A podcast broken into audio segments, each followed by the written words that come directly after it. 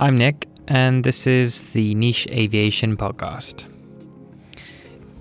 Every week, I speak to founders and key employees of interesting and unique aviation businesses. This week's episode is with Kirsty Murphy, who is a pilot for The Blades.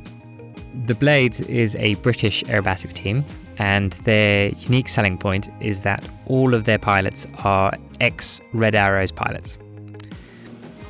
In this episode, we talk about Kirsty's career in the RAF and the Red Arrows. We also talk about how the Blades was founded. And finally, we talk about how you can fly with the Blades. I hope you enjoy the episode, and I look forward to hearing from you.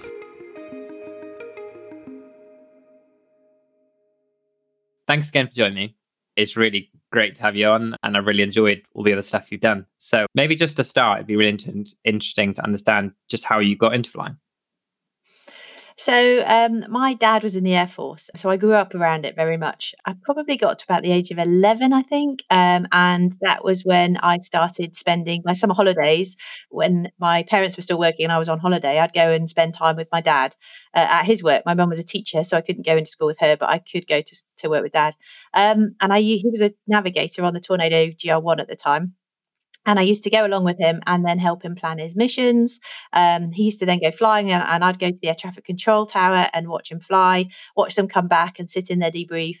And I really loved the atmosphere that was on the squadron. It was this sort of sense of being part of the family. And the guys really, I mean, they were great, to be honest. It must have been a nightmare having an 11 year old, 12 year old girl hanging around every day. But um, they really sort of made me feel part of that family. Um, there was lots of little jokes about I was the newest squadron's navigator and all this kind of stuff. Um, and I loved it. And I thought, well, I want to be part of that somehow. So that's what I want to do when I'm older. Um, at the time, interestingly, they didn't have fast jet female pilots at the time. So I thought, well, I, I want to join the Air Force because I think it's the Air Force that gives me that sense of family or or that camaraderie. Um, and then I, as I go down the line, I'll try and pick out what job I actually want to do. And then about a year later, they actually started letting girls be pilot, fast jet pilots. So I literally, as a 13 year old, whatever it was, sort of said, well, okay, that's what I'm going to aim to do then. Um, and that was it. So I was super lucky in that I was exposed to it at a younger age. Um, so it seemed achievable and doable.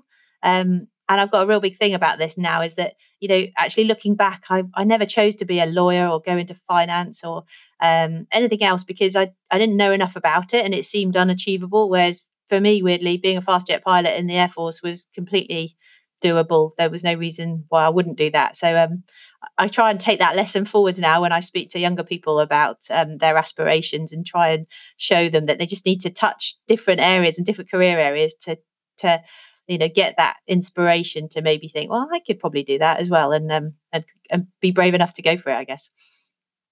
What did the um other girls think well, I went to an all girls boarding school because obviously with dad being in the Air Force, he was likely to move to Germany halfway through my secondary school um, time. So I was put in a boarding school. So it was um, all girls. And uh, I mean, they literally said to me, Oh, never thought of doing that.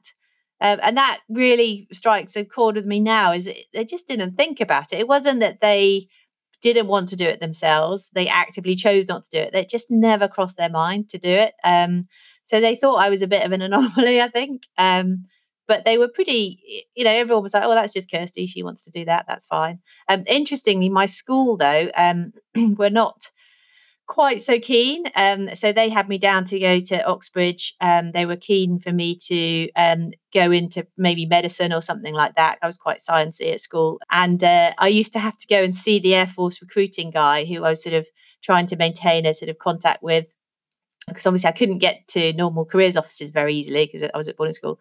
Um, and I used to have to trek across town to see him at another school because my school apparently wouldn't let him visit my school for me to visit to for me to yeah i know amazing.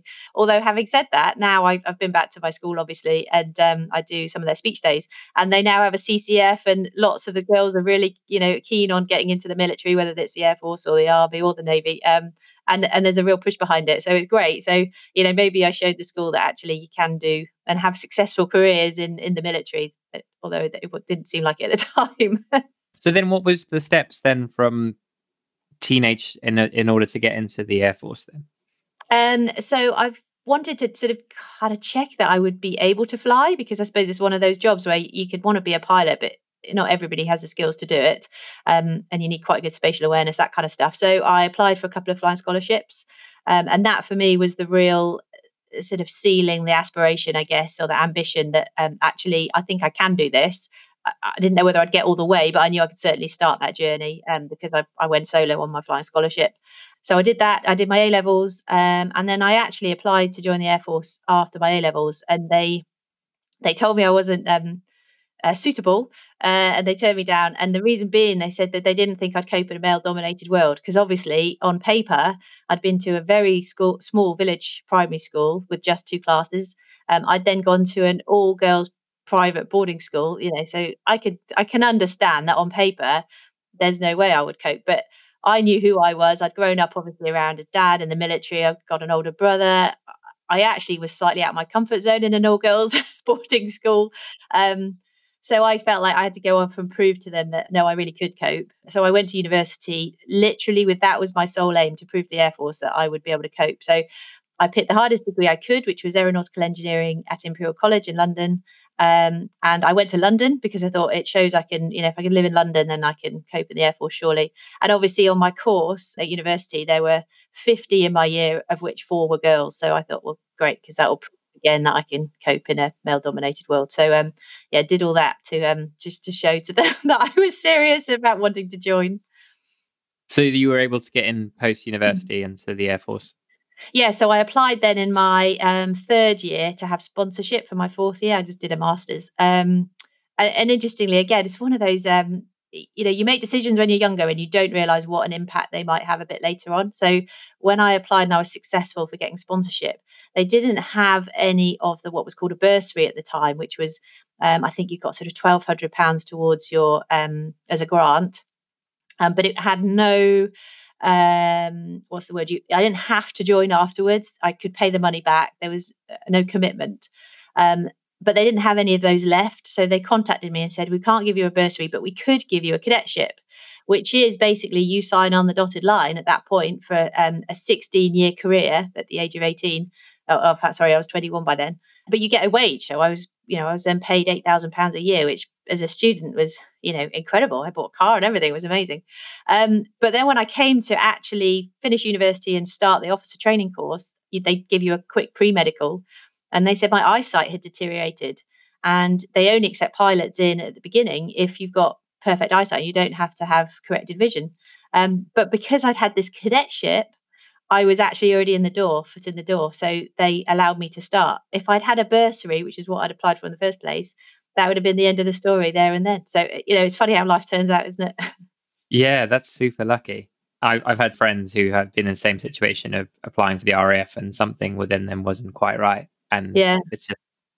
Um, yeah, it's a shame. They have so many people applying that they have to almost have a few things which knock the numbers down a bit. Um, yeah. they, and they will lose some great people, unfortunately, in that, but they get so many people applying anyway. They've got a great pool of people to select from anyway. So, what was your first couple of years like in, in the RAF then? So, um, unlike all my friends from university who went on to jobs and were quite quickly being what I'd call productive, um, in the Air Force, I was in training for you know years. So, um, I joined, I finished my degree in 1999 um, and then did officer training. So that was at the time six months of nothing to do with flying, just purely um, the first little bit is, is like breaking you down to everybody's on the same level. It's all about marching, ironing your clothes, bullying your boots and shoes, you know, doing leaderships out exercises outside, doing lots of running and press ups and sit ups. And then you sort of move on and you start doing more um, educational stuff. So, learning about the Air Force, the history of the Air Force, learning about leadership, um, and a bit more sort of formal training. Um, and then it culminates in a couple of really big exercises where you're essentially assessed for um, your officer skills and your leading skills. Um, and then after that, everyone splits off into their various directions for their training, for their branch. So, as a pilot, um, I then went off and started flying at Linton on the Tucano, which is a turboprop. Um, so that was great fun. You're now on a course with there were about nine of us on that course, and you're pretty much with that group of people all the way through flying training. So you've been with them at initial officer training, and you're now with them, and you become really close. It's a it's a you know a good way to get through quite a tough couple of years because um, although it's true of many jobs and courses is you know every day you go flying and if you don't do well on that trip you've probably got one more chance at the same trip and then you're out on your ear kind of thing so it's quite a it's quite a stressful life actually looking back. At the time you just work hard play hard kind of mentality. Um, but yeah looking back you realize you're living you know week in week out just on that sort of oh please just let me do well enough on the next trip to get through. Um, and yeah so then training and then all the way through. So i i popped out of um, training essentially in about 2002 2003 and i started um, being an instructor um, on the Hawk T1 at Valley. So I literally instructed the course I just um, learned myself. And they just pick out a few people every now and again to do that. It's a very clever system, actually, because most of the instructors have been to the front line um, and then they come back and are instructors. So they've got um, lots of frontline experience. They know what their training, what the end product needs to be to be successful on the front line. But equally, um, they've moved away from that you know, like the real, you know, like when you do your driving test. There's, the beginner mindset. Yeah, exactly. Yeah. So when you do your driving test, there's a whole load of things which you do which you never do again, or you learn, you stop doing as you become a more experienced driver. So it's a bit similar to that. So the the instructors we were called creamies because the the, the um, slang basically for you know we've been creamed off the top of the course. Um, the idea is is you have only ever known the very sort of academic learning atmosphere and how to do all these exercises and how to fly this aircraft from a very sort of inexperienced but academic point of view. So that balanced with the guys coming back from the front line creates quite a good combination in the learning environment for people, um, which I think is actually very clever. And they stopped doing it for a while, and they've interestingly re- just just restarted it again. And then, so after a few years, you moved across the front line. That's right. So I then completed the final bit of the what we call the tactical um, training, and then I was posted onto the Tornado GR4. Um, so I learned how to fly that aircraft, or was converted onto it in Scotland, and then I moved down to Norfolk to join my squadron, which is 13 Squadron. Um, and then you sort of you're trained to fly the aircraft, and you can do the basics, the basic weaponeering on it at that point. But then it's the squadrons that actually get you what's called combat ready and they train you on all the the more the latest techniques and the latest tactics for um, any any kind of missions you might be likely to do and close air support and all the various different tasks that you'll be asked to do as a GR4 crew. How long was it before you joined the Red Arrows? The Red Arrows was my third job in the Air Force, so after the Tornado. So I did about three years on the Tornado. Um, and then, yeah, I, I, literally I walked out of the office one day and saw the advert for um, for the Red Arrows applications on the wall opposite. And I just sort of, I was obviously a bit bored or something. I wandered over and had a little look, and it had a list of um, what you had to have achieved to be able to apply. And it's things like you have to be above average, which I just passed my FORS lead check, which meant that when I was in the above average category, um, you had to have a certain number of hours, which I now had. And I looked through this and literally mentally ticked them all off. And I thought, oh my God, I, you know, I'm now in a position where I can apply the red arrows. How funny. And wandered off down the corridor. And it was just that little seed of an idea. I'd never wanted to join the Red Arrows prior to that. Um, not because I didn't think I was good enough. It just was not on my radar at all. I was way more focused on um, the tactical stuff and being on the front lines. And and I just thought, yeah, I could do this. I really could. And that little seed just grew and grew and grew, and I could not ignore it. Yeah, so I decided to put my own application in. That's amazing. So, what is the mm. process of joining the Red Arrows? Um, so, you literally, it's, it's the only job in the Air Force that I know of where you have to ask to do it. Every other posting you get in the Air Force is a, is a I'd like to call it a negotiation, but sometimes you're just told flat out. But there's a there's an organisation that control all of the manning positions and where everybody's going to be posted. Um, and it's a like I say, a bit of a discussion point. Put it that way. The red arrows, Manning have nothing to do with it. You just say to your squadron boss, "I want to apply to be a Red Arrows pilot um, when the call goes out, essentially. And your training folder is sent up to the Red Arrows. Um, they normally get about 30 applicants a year. And they're normally looking to recruit two to three pilots a year because every year they essentially lose three pilots and gain another three. But if you imagine, obviously, the boss job is slightly different. He will be one of the three because obviously there's nine aircraft in the formation. So the one year where there's a new boss as well, you're only recruiting two other normal pilots, if that makes sense. Um, so the parent, uh, well, having now been on the Reds, um, the, uh, the, the process is really interesting. So the squadron will be get given all of these training records, which we all then sit in a big room and the boss sits at the front and he has the records but he's got tapes over all the names so you can't see any of the names and then he reads out the flying training records for each person and he doesn't just go back you know like a year or two. He goes all the way back to the linton course i talked about when i was flying the turboprop because what you're looking at is someone who learns quickly. Um, you don't want someone who has got to be above average because they've been doing the job for so long that they were only ever going to end up being above average because they've got so good at doing the same thing over and over and over. So they go all the way back through your flying training records, read them all out, and then read out the bits from the frontline squadron, but obviously admitting the name and agenda in my case, the year I joined. Um, and then they're graded. So the team as a whole agree together to each person, they get graded A, B, C and then we look at how many A's there are. And there's normally out of the A's, there's probably a couple, two or three of just outstanding individuals, you know, who are just these super talented pilots um, and people. Uh, and they just get immediately put into the into the mix. Um, and then the remaining, you basically end up needing nine people. So depending on how many you've got spaces you've got left, you now go through the A's, B's, and C's um, and get the best ones out of each out of that pile. So you end up basically with the nine best people without knowing who they are from their reports. Um, and then those nine people have basically been shortlisted. And then the shortlist um, selection is sort of a week. Um, in my day, we went out to Cyprus and spent a week in March uh, with the team when they were doing their training out there and you get i mean it's everything because obviously in an hour's interview you can really pretend to be somebody that you aren't. In a week you just cannot keep that up for that long. So you fly with the team as much as they're flying you fly in the back seat. So loads of g lots of stuff you've not seen before. Um, it can be a bit hair raising at times when you're not used to flying at 100 feet over the sea it's like oh my god what are we doing? And also that sense of oh my god i'm never going to be able to do this if i get in. What have i done? Why did i apply? Um, and then you do a formal interview you do media training you do a media interview um, and then you get sent home and the team sit down and discuss who they think um, stood out and they're basically looking for two or three out of those people.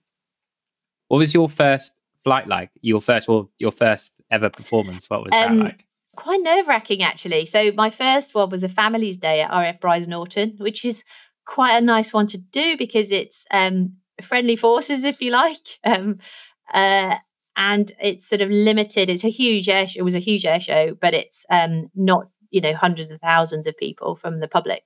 Um, but I do remember because we always run in crowd rear. Obviously, the red arrows always fly over your head at the beginning of the show.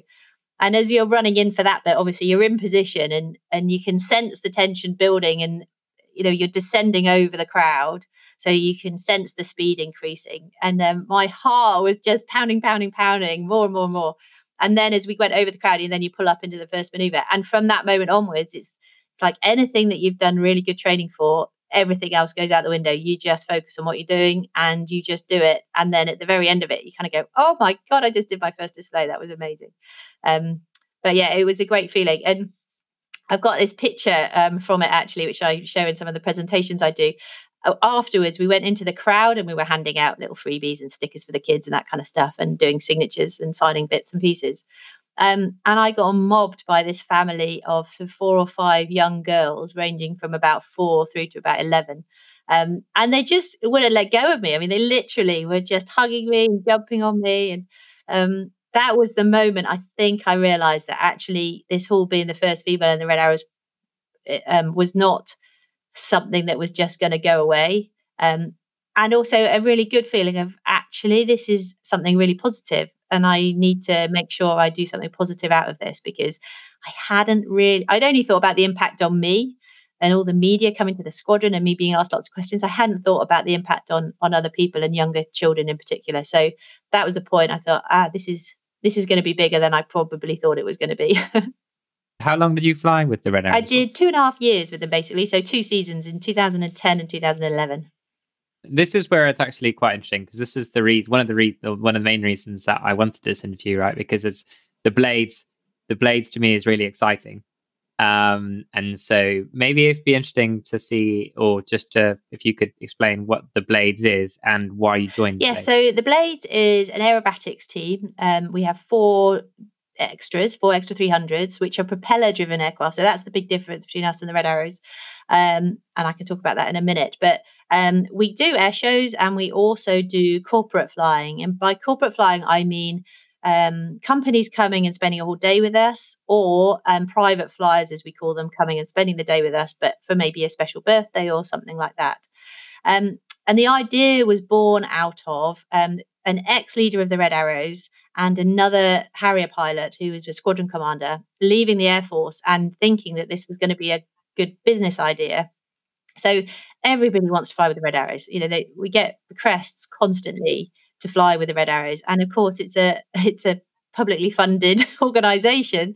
Um, you absolutely can't just you know fly people for free or anything like that unless there's some genuinely um, good cause behind it i.e normally publicity in some way. Um, so they decided that it would be really good business model to pull out as much as they can from the red arrows and try and give people that same experience um, so they recruited only red arrows pilots ex red arrows pilots um, to fly in this team the blades and set it up to fly private flyers, but also to do these big corporate events. Um, that was back in 2006, I think the company was started, um, and we've been going ever since, which is pretty amazing considering what's happened in the business world since then. You know, the big financial crash at the end of that decade that they started, um, and obviously, you know, coronavirus more recently. Um, and the company itself has actually expanded hugely. So um, they diversified really. So that that the blade is is still the kind of core of the company, if you like. That's where we started, but we now get involved in trials with other defence companies. Um, we've got a Coast Guard contract with the Maritime Coast Guard Agency, providing 24 hours of cover.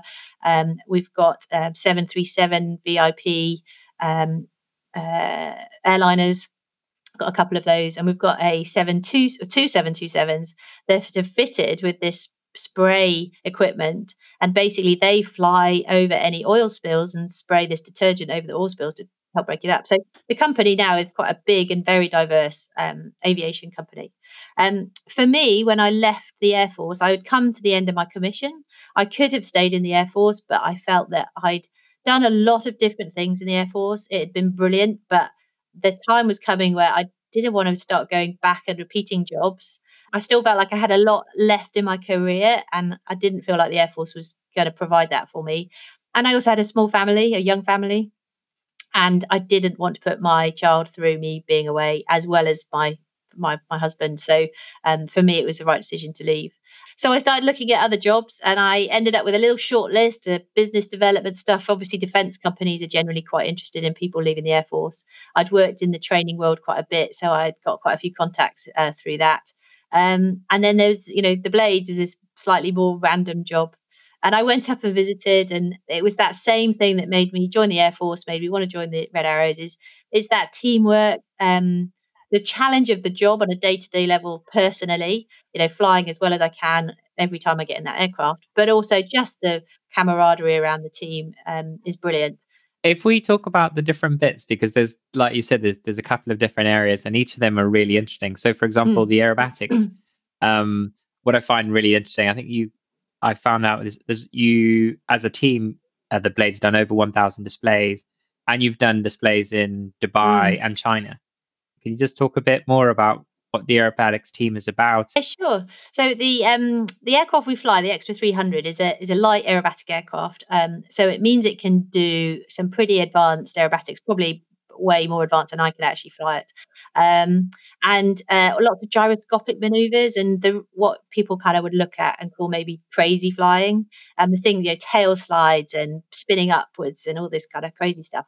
But the real advantage of it. And the reason it can do those kind of aerobatics is because it's so light. It's very, very simple. There's no sort of major hydraulic systems or anything like that. The, the wheels are welded on. Um, the electrics are pretty simple. There's not that many instruments in it. And so the advantage to that is it means you can take the fuselage off the wings, stick both bits into a container and stick it on a boat and send it somewhere. Or if you've got a bit more cash, you can stick it in an aeroplane and send it somewhere. Um, so although we wouldn't particularly want to fly out to the Middle East ourselves because it would take ages, um, and we'd have to keep stopping to refuel, uh, we can still travel with it. So yes, we got an invite um, to the the inaugural um, Formation Aerobatics Championships, which was going to be held in China. Um, I'm just trying to remember what year this was. 2017, I think I'm correct in saying. Um, and it was amazing for me. I'd never flown over in that part of the world anyway. Um, but also, whenever I've done flying abroad, I've always done it within a military context, which means you're generally being controlled by military controllers. You know, like in the, even in the Middle East, when I uh, was f- flying operationally out there, you know, you're being controlled by American controllers, so it's all very comfortable and feels very familiar. So to suddenly go to China with this little aeroplane and and literally, you know, uh, fly in their their airspace and how they work their airspace was fascinating. They don't have general aviation in the same way as we do over here in the UK. Um, th- there was no diversion airfield. Um, they said if you got a problem, you just come back and land at this one. I was like, well, yeah, but there's lots of other aeroplanes here. So if you know, if I can't come back and land here where I'm meant to land, and they're like, no, you just come back and you land at this one. okay, right, I understand. Um, you know, we didn't have a map beyond, you know, where we were allowed to go. They didn't want us knowing what else was sort of out there. It was phenomenal. Um, and yeah, the, and the championships itself was very new to us. So most of the teams were all from around the world, all superb quality. Uh, most of them, though, were made of individual aerobatic pilots who now flew together in formation. And of course, we're the exact opposite. We're all formation pilots who have learned to do some of this crazy aerobatic flying. Um, and these other pilots have competed nationally and internationally for many years. They've got a lot of experience. So the way the competition was run was very much like an aerobatics competition. And there is a whole language and a whole sort of culture around that, which we were not familiar with at all, to the point that you, you're meant to hand in your aerobatic sequence. And when we do that, um, we literally drew a little, you know, anyone could pick it up and know what what maneuvers we were flying in our display. Whereas if you picked up the other teams, there's this really clever coded way of writing lots of different maneuvers, and it was all written like that. And we're like, "What's this?" And they said, "Oh, you have to produce one of those." We're like, "We don't know what any of it is. How do we do this?" So we felt like real novices at it. But ultimately, it was a formation aerobatics competition, and um, the way we have uh, developed our display, it's designed to show the aerobatic capabilities of us as the pilots and the aircraft, but also to be a spectacle at an air show. So that you know the idea, and it's true of the uh, Red Arrows display, is you don't want long periods of nothing happening and then something amazing happening, and then another five minutes of silence whilst everyone disappears and sorts themselves out and then comes back in again. So our display is designed around that um, principle. Whereas, of course, aerobatics pilots are very much about the um, accuracy of each individual maneuver so they'd fly a maneuver away and then another maneuver. So they flew the maneuvers amazingly well, but it, maybe it wasn't necessarily the spectacle. So I don't think anyone was more shocked than us to discover that we'd actually won the competition.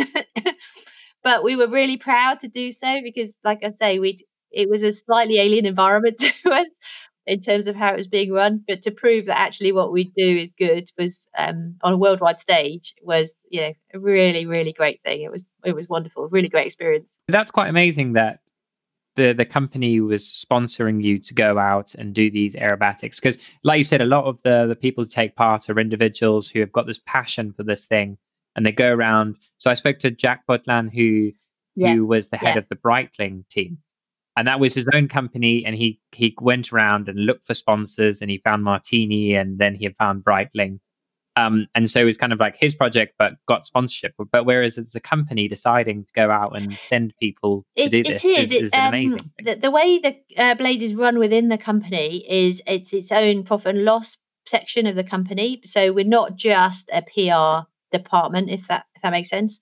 So we have to make ends meet. We can't just because obviously flying aircraft is expensive.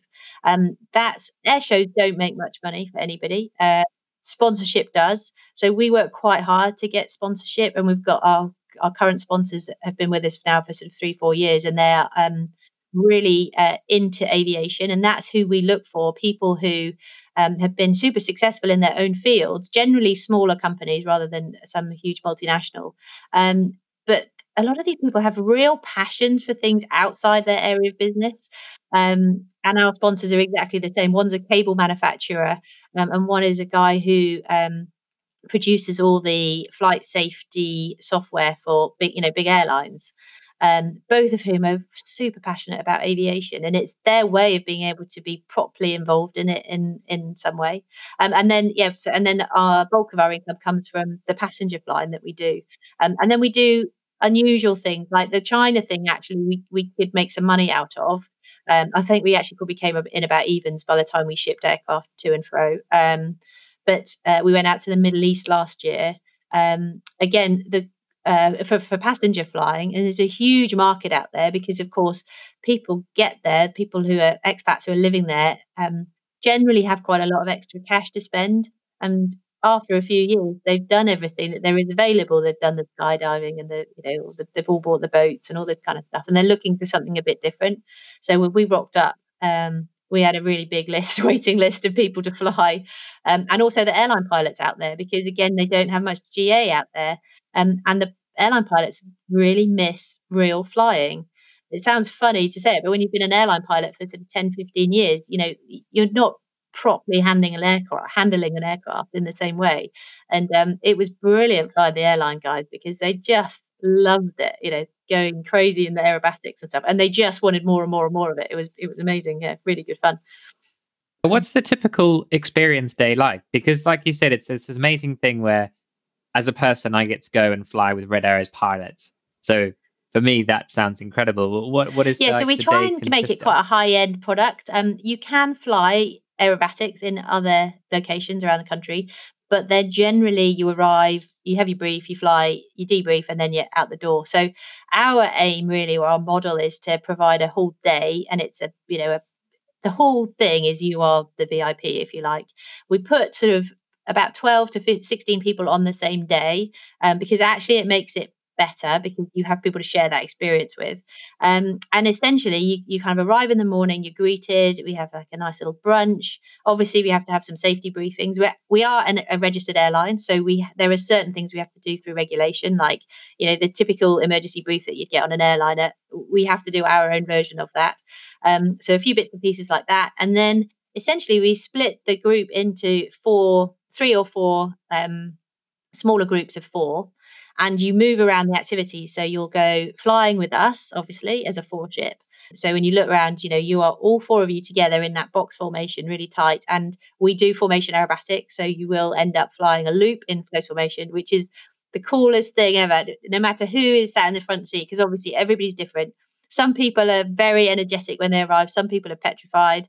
Some people are just quiet anyway. But no matter who you are, when we get you and we fly up, upside down, and obviously everyone's a bit nervous about the G for the first loop. So they're focusing normally ahead and you can sense that they're concentrating. You get upside down at the top, you say, Oh, just look left. And they turn their heads. And then they suddenly realize that they're still right really close next to that other aircraft again. And they scream and they laugh and they shout. It's just this wonderful moment of um, pure instinctive reaction to something. I, I, love that bit of my job, that first loop, because they don't do it out of any controlled way at all, no matter who they are. Something happens, they make some noise that's just purely instinctive because they've suddenly realized they're upside down really close to three other airplanes. It's amazing. So good. um, and then obviously we split up slightly and we start doing then some of the um, the uh, aerobatics, the sort of gyroscopic aerobatics and stuff so yeah, and then we've also got a, um, a car racing simulator, um, and sort of an immersive one in the hangar, and then we have a super nice lunch. It's all really nicely catered by a chef that comes in and cooks freshly for us. And then at the very end of the day, there's a champagne display. So you know, literally, we're displaying at the airfield to that those people on that day, um, and they stand on our balcony and get given champagne and canapes. And because we're at an airfield, the legal distance we can come close is still exactly the same at any air show. But because you haven't got all the big car parks and the crowds and everything, we literally can go to that point 150 meters away, which actually is a lot closer than most air shows actually are. So um, it really is up and close and personal. And of course, everyone's looking and watching these maneuvers and they've just flown some of those maneuvers. And that's the best thing for them to go, oh my God, I was doing that. I can't believe it. I'm signing up. When is the next? When is so we um, one? we start in March, and we find any earlier in the year is is literally just too cold uh, and it's not as enjoyable when you're freezing cold. Um, and then we normally we cease in the summer because we're a we're busy with the air shows, and b it can be too hot in the summer, and it's just not as pleasant if if you're getting really hot. People are more likely to feel ill. So, on top of that, you also do the events. It'd be really interesting to understand about this side. I know you've had quite a few Yeah, I, I, partnerships with Aston Martin. yeah, we've um obviously as a uh, uh, the Blades itself, we do events using ourselves as the main attraction, if that makes sense. So uh, we do a big charity ball every year, for example, um, and it's aviation linked, and obviously we do a display at it. Um, and then generally, if we're trying, if somebody comes to us to organise an event, we it's generally because they want the blades involved in some way, which gives us that sort of niche point. The Aston Martin Cambridge, which is actually a dealership, not the main Aston Martin Lagonda company. Um, the guy who is um, the principal of the dealership had this idea of doing a limited edition car, um, and it was going to be a Blades limited edition. Um, it was a Vantage, I think. It was just before I joined the team, and Vantage S. that's right. And he made five of them. And then uh, we did the launch ourselves. So the Blades ran the launch at Sywell, which is where we're based in Northamptonshire. And you know, we got this amazing picture of these five cars coming down the motor, uh, down the runway, sorry, with the aircraft flying over the top. Uh, just incredible. Um, and it was such a success. I have to say, though, most of those cars were bought by people heavily linked to the Blades anyway. Uh, one of our directors, for example. Uh, and a couple of our sponsors bought them as well. But he realized the director Simon Lane decided it was a real success. So um, a couple of years later, he did a separate one which was called Spitfire 80, um, and he ran that launch part of the event himself. Um, and I think it's very easy for anybody running events to just think, well, it's just a normal event, and you're sticking some cars and some aviation into it, and it's fine. But there, there's some real sort of key points that you need to be very careful about when you start mixing cars, aviation, uh, and people. Um, and for rightly so, you know, the, the things that have happened at Shoreham and whatever, I mean, it's a, an area that you have to be really careful about how you're planning these things. So um, he learned through that one that actually it was sometimes better to have somebody else doing some of the organising it. So his next great project was um, a Red Arrows limited edition Vanquish S. And they came back to the Blades and said, look, could you run the launch for that? So I ran that, I project managed it, and it was such a great project to be part of. Um, obviously, I'd got my links into the MOD and to RAF Scampton, the Red Arrows. There was a huge amount of regulatory work to be done um, to make sure everyone was happy at that end. Aston Martin obviously linked in, and uh, we had this amazing day for the guys who had bought, the people who had bought uh, these cars uh, with the Red Arrows. We were displaying at the Blades. They flew with the, all the passengers, sorry, all the customers flew with the Blades as well. It was just a great day. And um, I got a real um, buzz out of organising stuff like that. I think it's got my OCD. where, where, was the event? Sorry, at Scampton, which is okay. pretty impressive to get permission to do that. It wasn't easy, but it was. Um, yeah, obviously, it needed to be somewhere like that that was that meant something to the Red Arrows. And the guys who bought the cars were just blown away by having that level of access to the Red Arrows. It's not an easy thing, or you know, hard to come by. Um, but the reason it kind of happened was because they produced a 10th so there were nine cars sold and they produced a 10th car which was given to the RAF benevolent fund to raffle and the that was part of being able to then present oh, right. um, the cars all at Scampton. So um, yeah, the the extra car Red Ten I think made a couple of million pounds for the Benevolent Fund. It was amazing.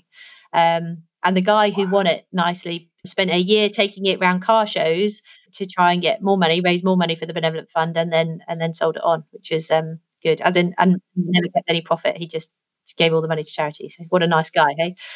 So how many events do you do a year? We do our annual ball every year, and then we do. The, I've obviously got this link now with Aston Martin, and it's actually moved to Aston Martin Lagonda because it's probably specifically a link with Simon Lane, who's now director of Q. So um, we also did a project uh, in 90. So there's been one every other year since I joined the team with Aston Martin. And the most recent one was in 2019 at Le Mans.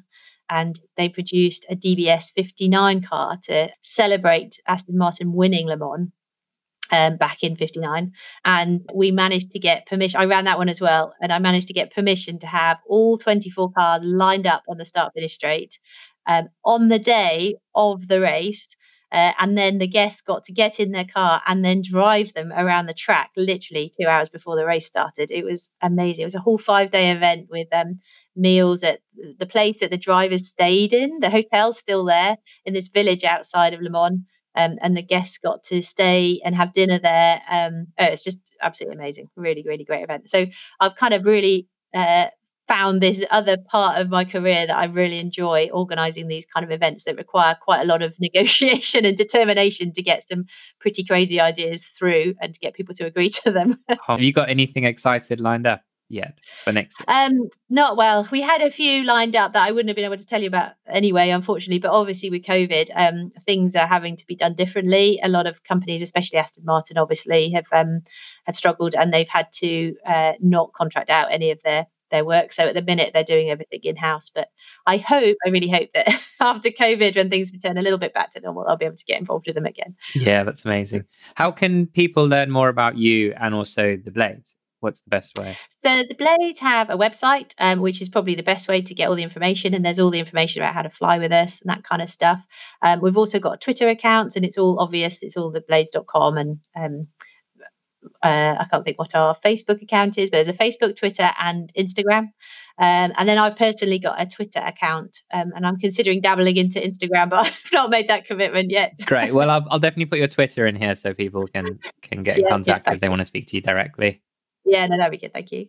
Brilliant. Well, thank you very much. That's been, oh, it's been great. It's great to learn about you, but it's also been great to learn about the blades and all the stuff that you you guys do. Oh, thank you. It's been really good talking to you, Nick. Thank you.